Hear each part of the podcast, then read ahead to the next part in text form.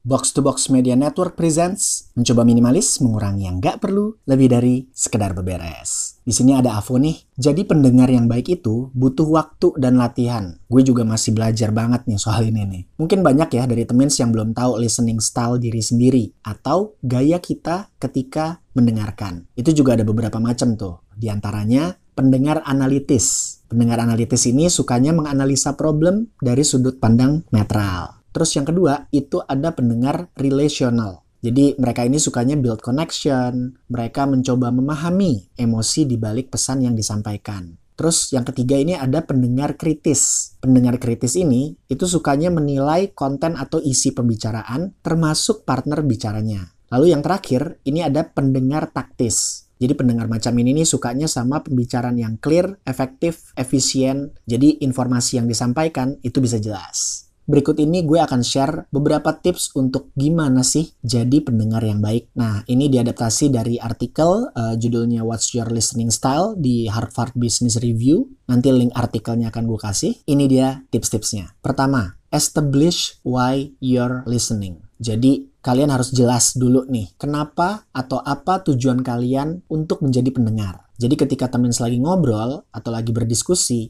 cek dulu tuh tujuan obrolan atau diskusinya itu apa Contoh, partner bicaramu itu minta kritik jujur, atau analisa mendalam, atau emotional support. Kalau udah tahu, fokus aja sama tujuan tersebut. Tips kedua, jangan bikin pembicaraannya hanya soal kamu. Karena nanti obrolannya atau diskusinya ya bisa salah fokus jadinya.